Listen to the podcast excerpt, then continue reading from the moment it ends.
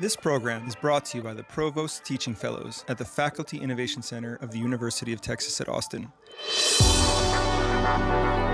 Who we are as people shapes who we are as teachers. About how our lived experience informs our teaching. We can be flexible and adapt and change this. You're free to do that. We don't have to have it perfect. We are about getting folks together from all walks of teaching life. The key phrase you suggest there is it has to be done collectively. We have so much to learn from the other side of campus. From the University of Texas at Austin, this is The Other Side of Campus.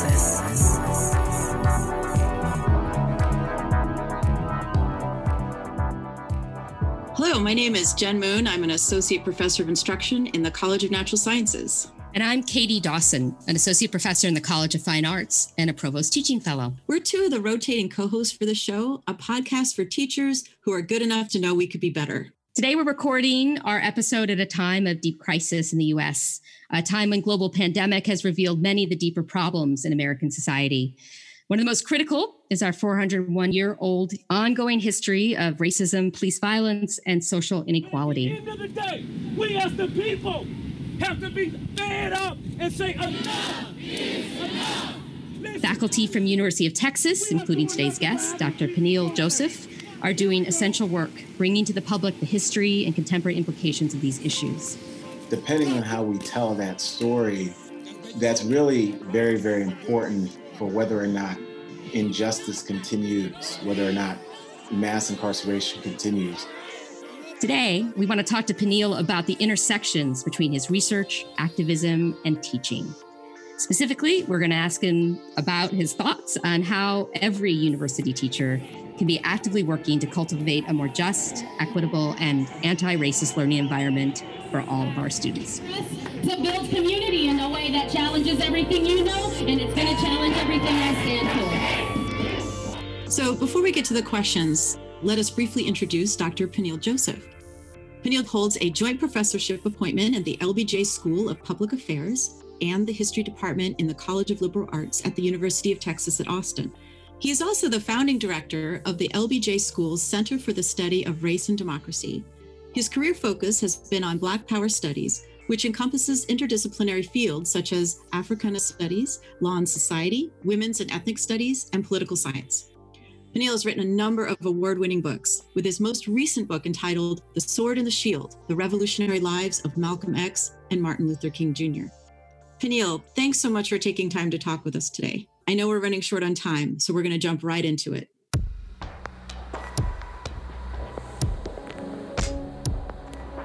So in our faculty learning community, we talk a lot about the fact that who we are as people shapes who we are as teachers. How does your life experience shape who you are as a teacher? So I'm the son of Haitian immigrants who came to the United States in 1965. I grew up in Brooklyn and Queens, New York in the 1970s and 80s. My mother is a feminist and a trade union person and activist, and I was on my first picket line in elementary school. And she's the person who taught me about Black history and Haitian history and the history of women who were political radicals and revolutionaries. So that's the kind of upbringing I had in New York City. And I grew up in a really hard time in New York City, where it's very racially segregated, racially divisive, a lot of police brutality against Black people. Went to a segregated elementary and junior high school, and then a predominantly white high school where there was a lot of racism. So all those things absolutely shaped me and shaped my teaching.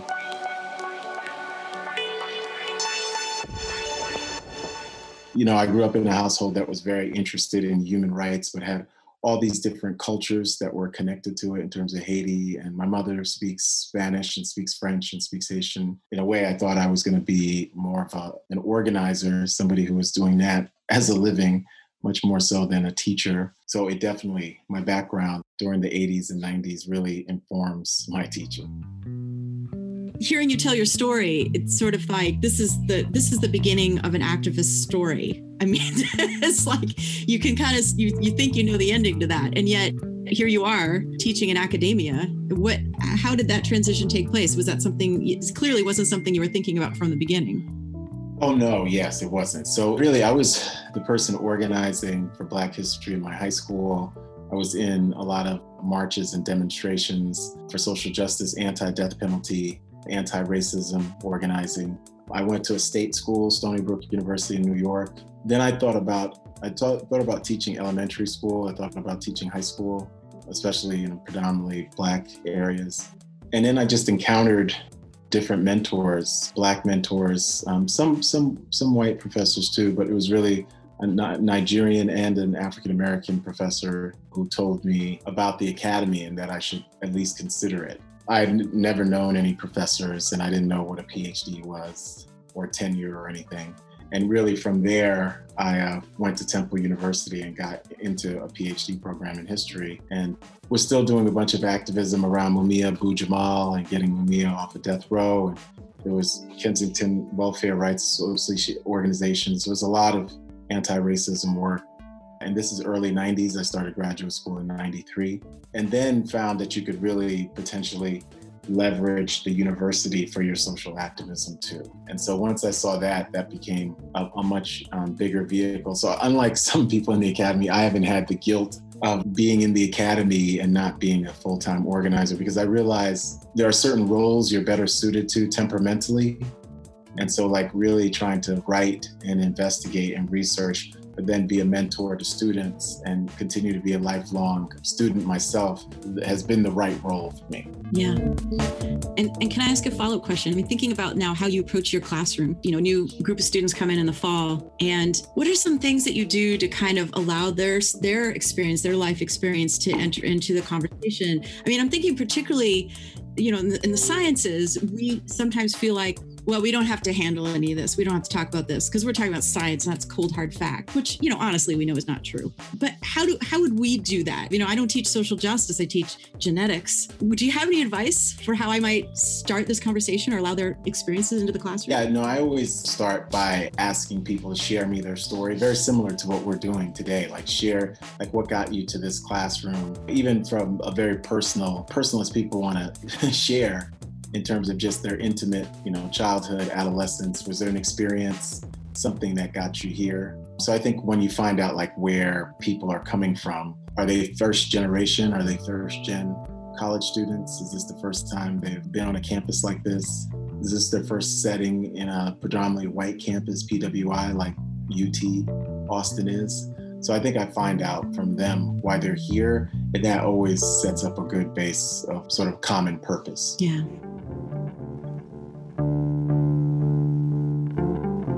Knowing that you're working on issues around race, justice, equity, probably whiteness, which comes along with that and other things. So are there particular strategies or ways that you really sort of make the space for your students to bring in their lived experiences and identities into the classroom? Yeah, I think I try, one, through us sharing like our own stories, all of our intimate stories, our backgrounds, our biographies, basically. Two, through memoir. You know, we always use memoir in whatever class I use, even though we use history as well. But I think students are very interested and connected to memoir. So we've done Dear America by Jose Antonio Vargas. We've done When They Call You a Terrorist by Patrisse Cullors. So I'm always interested in using memoir. And then also writing, sometimes journaling, sometimes where it's certainly connected to what we're reading, but also how are people feeling. In other classes, I've had people do oral histories of their own families and how their families have interfaced with racial, social, political justice and injustice in ways they might not have considered or conceived, because parents and grandparents and families a lot of times don't share those oral histories with each other. I was lucky to be in a family where my mom did share those histories, but many people don't, right? So then there's things like visual documentaries and, you know, everything from Eyes on the Prize to Ava DuVernay's The 13th to stuff on Kalief Browder, stuff on Ferguson. Yeah, all those things I think give people a context where they can feel comfortable about where they're trying to go vis-a-vis the course. And that makes me think a lot, Peniel, about the fact that you have interdisciplinary spaces. I know that's a big part of your work and your effort, which is so important, I think, right now in the academy, that we aren't just these like discrete places, right? Humans who incorporate and integrate lots of things in our learning. And when I think about making social change, it has to be an integrated effort, right? It can't just be scholars like yourself. I mean, we're all complicit and need to be active and engaging in these kinds of conversations. So as you're thinking about some of those different sort of teaching methods, do you have a sense of how your students who come to your courses from outside of maybe history or outside of LBJ, how they might, the references they're making to their own course of study in other spaces, or ways that, I don't know if there might be some good things for our folks who are listening to hear to think about how those students outside of some of those particular courses who are in there to learn might be activated, or ways they're thinking critically about their practices in other disciplines? Yeah, absolutely. My courses are always interdisciplinary. There's a lot of feminism in there in terms of Black feminism and feminism by women of color. So in a lot of ways, when you think about intersectionality and this idea of intersectional justice, I mean, that goes methodologically too. So we can do history, feminism, political science, sociology, anthropology, law and society, ethnic studies, Africana studies. So you bring all of that there, and they can interface. Sometimes it overlaps with what they've been doing, but a lot of times it doesn't. And I think that gives them a different perspective, right? It gives them a different perspective. Sometimes we do a lot of easy reading. Sometimes it's hard. Sometimes they're inundated. As a historian, I'll teach a graduate seminar. This coming fall, I think I've whittled it down to 8 books in 16 weeks.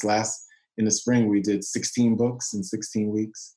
And so I've had to learn too. So sometimes less is more. So you give them reading that they can handle, because in a disciplinary field, my field of history, you're probably comparably to other fields. Many people will feel inundated with reading both primary and secondary sources, but that's the discipline, and that's how I was trained, right? So when I was taking graduate courses, we were reading 2 books a week per class. Plus articles. So like in a given semester, you learned to read it that fast. I wouldn't call it speed reading. You just learned to get the work done because you wanted to be part of the academy, right? Now do teach in interdisciplinary fashion, so I can see I have to do less, give them less reading, unless maybe it's a course just with PhD students in history or something.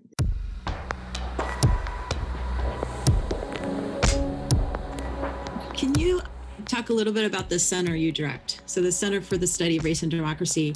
In what ways does your center foster a community of faculty and students with common research interests? Yeah, we're growing and building. We've been around for 5 years, and we're trying to get new resources. Part of being connected to the PTF is really trying to get more interdisciplinary cohorts of undergraduates and graduates. So we do a few things. We have undergraduate and graduate fellows who are able to come from a variety of disciplines, and they do a 1-year fellowship where they end up doing some kind of policy project, policy proposal at the intersection of sort of anti-racism and vulnerability and injustice. So that could be anything from domestic violence to immigration to healthcare outcomes, voting rights. Some of these students have come from the business school, the law school, sociology, anthropology, history, political government.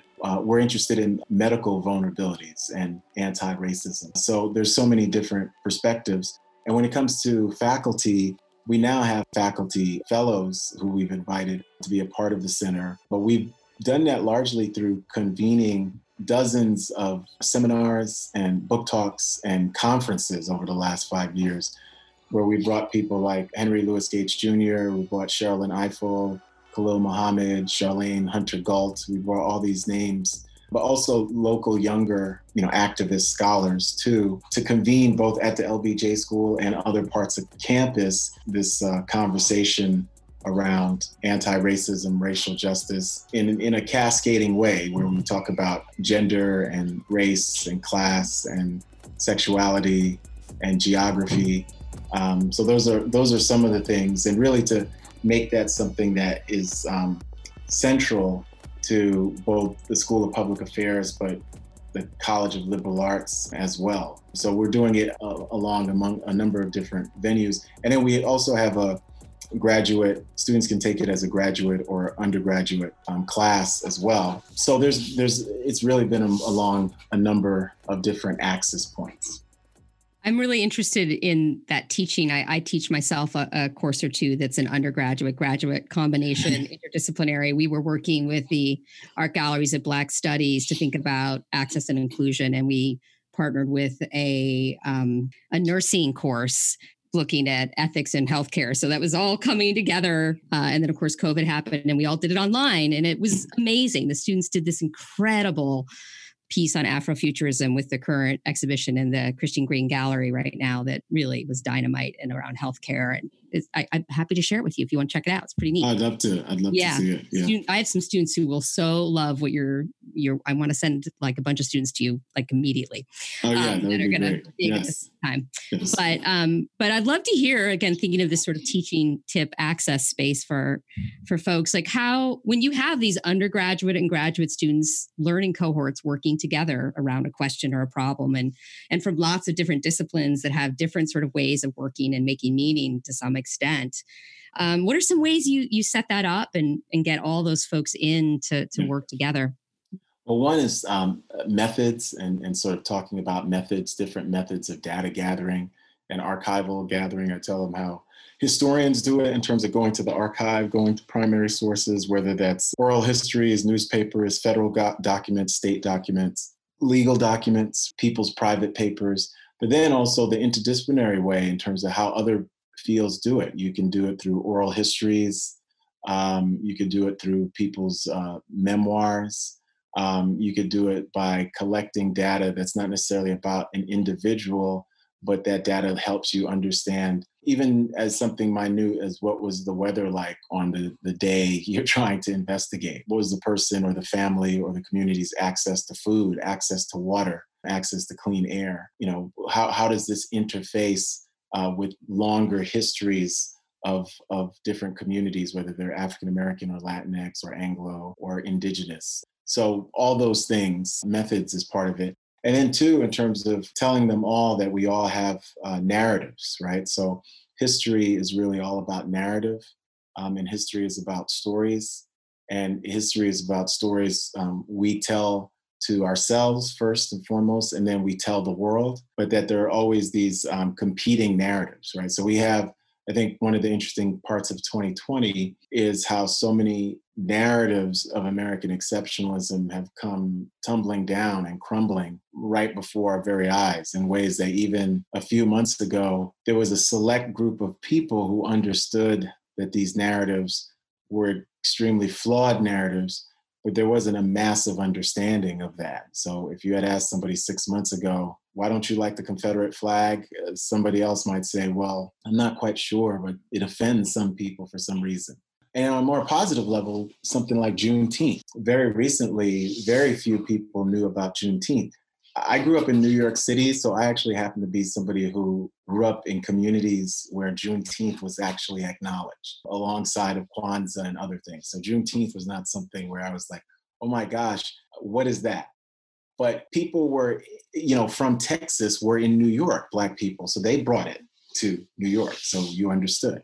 But the fact that you have Juneteenth and basically being recognized nationally in June and people talking about making that a federal holiday, including myself, really, really extraordinary. So that shows you the power of narrative. So much of it, if we tell ourselves a story about women, about men, about boys, girls, but then Black people, white people, indigenous, Latinx, depending on how we tell that story, that's really very, very important for whether or not injustice continues, whether or not mass incarceration continues.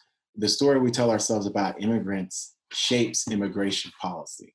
The story we tell ourselves about trans people and queer people and gay people shapes policy, right? So if we tell a story that says there's these brutal histories that happened, but we are trying to create this just community, this beloved community, that's one thing, and that's going to impact policy too. But if we tell ourselves a story, and again, the story of American exceptionalism, so much of it is based on lies. And if we tell ourselves that story, it's really incredibly hard for us not to reproduce injustice and reproduce those lies, right? And one story is Confederate monuments, but another story is just American monuments and our built environment, including at UT. So now people are taking Professor Ted Gordon's tour, which I've taken too. Part of this is it's a narrative war. So part of telling the students and the undergrads and grads, everybody can relate to a story, a narrative, because everyone has one. We all have a narrative of why we're here today. And our job as scholars is to say, is this narrative true? And if the parts of it, if there are certain parts of it that are not true or that are contested, why?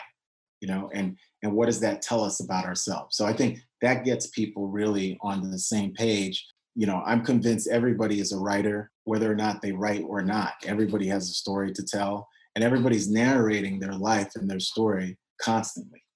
In terms of our own history at our university, there's so much of that. I mean, I live in the science buildings, and there's a lot over there that I just had no clue about. And so it's helpful now to understand that my students probably did know all about this. And it was shaping how they felt about being in those buildings and being on campus. And it's something that I just was not even, it was totally off my radar. So one nice thing that's coming out of all of this is that these things are being shared more widely. Like we're actually having conversations about it. And, or at least I'm like looking up. I don't know if it could be just me, but I just, it's helpful now that I understand, okay, I get this now. I understand that this is this building and the history behind it is really important for me to know, just on a really practical level. I want to, is it okay, Katie, throw in this last question? Yeah, please. Because I'm really curious about this, because I'm sure you have many, but I wanted to ask about like a moment or an assignment or a conversation that really sticks in your mind, either because you wish you had done something differently or because it was kind of like a, you know, an aha moment or some exchange with a student, something along those lines that you'd like to share? I think I've had a few of those. I think one had to do with having people watch Spike Lee's Do the Right Thing and having parts of the class either defend or critique Mookie and Mookie's actions. It's always Spike Lee. Spike Lee is so good. And I grew up on Spike Lee. So at the end of that movie, he throws a garbage can through Sal's Pizzeria. And I think it was very illuminating for me, students and the arguments of sort of defending or denouncing for that. And we were in a mixed race class. We had a lot of white students and black students. And some students were really upset that he did that. These were my white students. But for them, they were upset because they felt that him and Sal had a friendship. So they weren't really thinking about the systemic issues. They had really looked at the personal friendship. And my students who supported it, and these were the black students for the most part, but there were some white students, they were very upset about Radio Raheem being killed by the police, being murdered by the police. It showed me a whole lot in the sense of that. It was very, very interesting because the students who were upset that Mookie, that character through, they felt hopeful about the Sal-Mookie friendship. You know, they felt racial optimism about that. But they really didn't necessarily connect the violence to the death of Radio Raheem. And when we talked about it in class, they'd be like, oh yeah, like they compartmentalized that. His life was compartmentalized.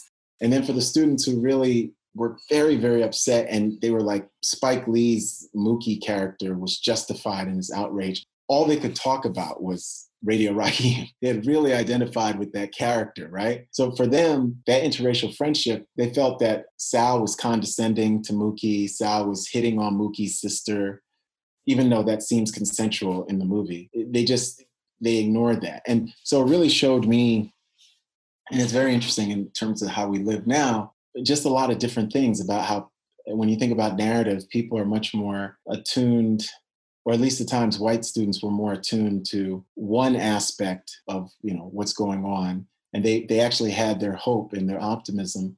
But when it came to this young black man being killed, that was really airbrushed out of it. Like they saw that, we all saw the same movie. I think Radio Raheem as a character, a lot of whites just couldn't identify with. Whereas Mookie they could identify with. And they were upset that Mookie didn't try to defend Sal because it had been the police who killed Radio Raheem. So it just really showed me a lot. I think my aha moment was more about, depending on student backgrounds, personal narrative a lot of times overwhelmed systemic injustices. It overwhelmed it. And also it let me see sometimes people wanted progress even at the expense of justice. And really also made me see, like, how do I teach this in a better way where Radio Raheem's life does matter. And it made me redouble my efforts to use different methods to make people want to at least identify with this person's humanity, irrespective of whether they agree with everything he does or not, because there are things that Radio Raheem does that I disagree with, but it was like he's still a human being. So that's my aha.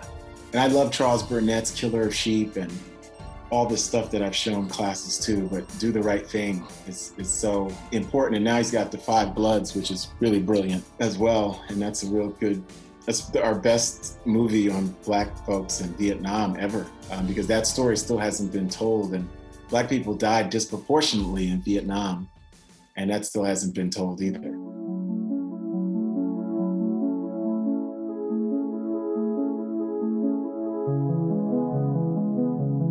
Take this moment as the arts person on the conversation to say what a gift I think, you know, one of the roles that arts does for us in society is illuminating those narratives. And I find the distancing of it, like I might not be able to talk about that in my own life, but I can look at this analysis and this character and it sometimes surface that in a really problematic way. I wouldn't admit that I don't have a sense of that structural racism to you if you ask me directly, but I can certainly reveal it in my interpretation and reading of this film and how it also gives us a way in, to kind of reteach or to reconnect or think, okay, this is where this is not hitting these folks yet, sort of distancing that the arts give us sometimes to, as a mediating tool, surface a lot of both knowledge and lived experience and sometimes really complex understandings that we need to do some intervention with, or at least work towards students understanding where that experience is coming from. So absolutely.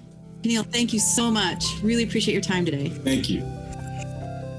Katie, that was a really interesting conversation. Yeah, and timely and important, I think, at any time, but particularly right now, to think about narrative and story and how all of our students, and we ourselves have stories, right? We ourselves have histories and stories that we may or may not be as aware of, right? And making space for story and making space for thinking about where stories come from and how they're shaped by really particular histories and experiences. I mean, I think that's that effort towards multiple perspectives and where perspectives come from and what happens when, you know, our textbooks, our K-12 education has a very particular story or lens, particularly around race and justice, our history of enslavement of Black people, of Indigenous people. I mean, I think it's really interesting to consider how there are a lot of histories in the room, whether our course is on history or not.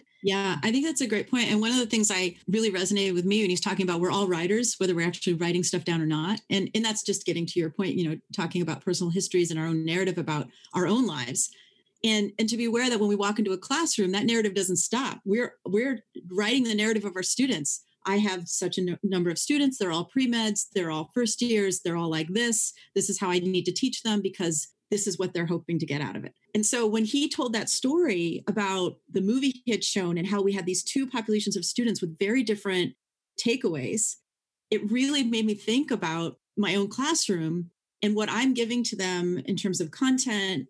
And I need to ask them what they're taking away from me. You know, it seems so obvious, but they maybe, they surprise you every time, you know, to ask what it is that you're taking away from this. What did you hear? I really appreciate that, Jen. It's that great reminder about reflective, and I'd even push it to reflexive practice, right? We need to be accountable to how we're making meaning in something. It's a rigorous skill that we all eventually need to do when we make our arguments on paper or when we do a presentation. You know, those are the skills that we're all practicing across every discipline, is how to make an argument, where that argument comes from, contextualizing it, communicating your information to others in multiple ways. We don't just write, we also speak, and in my field, we perform with our bodies as well, right? Can't forget that. But yeah, you make me think a lot about the importance of making time for reflection and then the different ways that can happen. And I love a kind of value added to that, then after we make that reflection, asking students to do the next level of reflection on that. So what did you hear? Why might you have heard that? What are these different perspectives representing? Why might these perspectives be in the room in this way?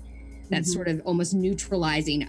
I don't care what your perspective was. I mean, I do, but I'm going to step away from that. Now just think about where perspectives even come from on this issue that we're talking about today and why. And I think it's particularly important in the sciences to be talking like this, because people come into the sciences. I mean, people talk about science is all fact. There's no emotion. I'm super objective, and it's just 100% not true. It's not true in research. It's not true in publications. You cannot avoid being human. And so even bringing this to our awareness that everything we do is based on perception and is contextualized by our own experiences. And we have to acknowledge that on the front end of all of this. And particularly, we have so much to learn from the other side of campus. But just that there's other parts of campus where this is constantly part of the dialogue, and it is not so much in the sciences, and I think it really needs to be. I love that as work that we're making for our students, and I love that also as work we're making for ourselves, because we also as bodies aren't neutral, We also have a set of experiences and a way of learning, and certainly probably to be successful as an academic, we do certain things reasonably well. Like we probably can listen to a lecture and spit that information back out on a test pretty well, or have the right vocabulary that's going to be asked of this discipline or domain, or, some faculty have very different journeys to be an academic than others. I don't want to generalize that, but somewhere along the way, you've developed the skill set to be here at UT and be a professor or a teacher at UT, which is great. And sort of recognizing that comes into play too, that we may have those different experiences or process things slightly differently, or have had a different morning than our students have had coming into the room today. So it also makes me think, about how in the simplest of ways, how do we also take moments, maybe at the top of class, maybe at the end of class, and these don't have to be long, but to ground each other with each other, to be present. Yeah. I mean, there's so much research about how important it is to create community at the top, or to find a time at the end. It's like, is it a 1-minute paper where you write something you're taking, or a question you're still wondering about, or some other way of kind of also reflecting and thinking back on what the learning has been each day as well. We'll just talk on and on. We can do this for hours, and we have done. Yeah.